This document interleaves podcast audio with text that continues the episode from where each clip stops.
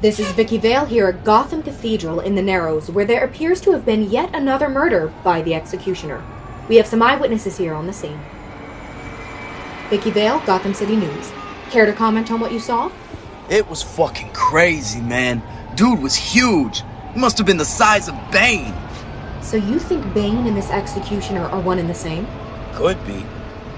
I mean, if I tell you who it was, can I get some cash thrown my way or something? Thank you for your time, sir. Whoever this executioner is, he is clearly dangerous. Bane, of course, is infamously the man who broke the Batman nearly a decade ago.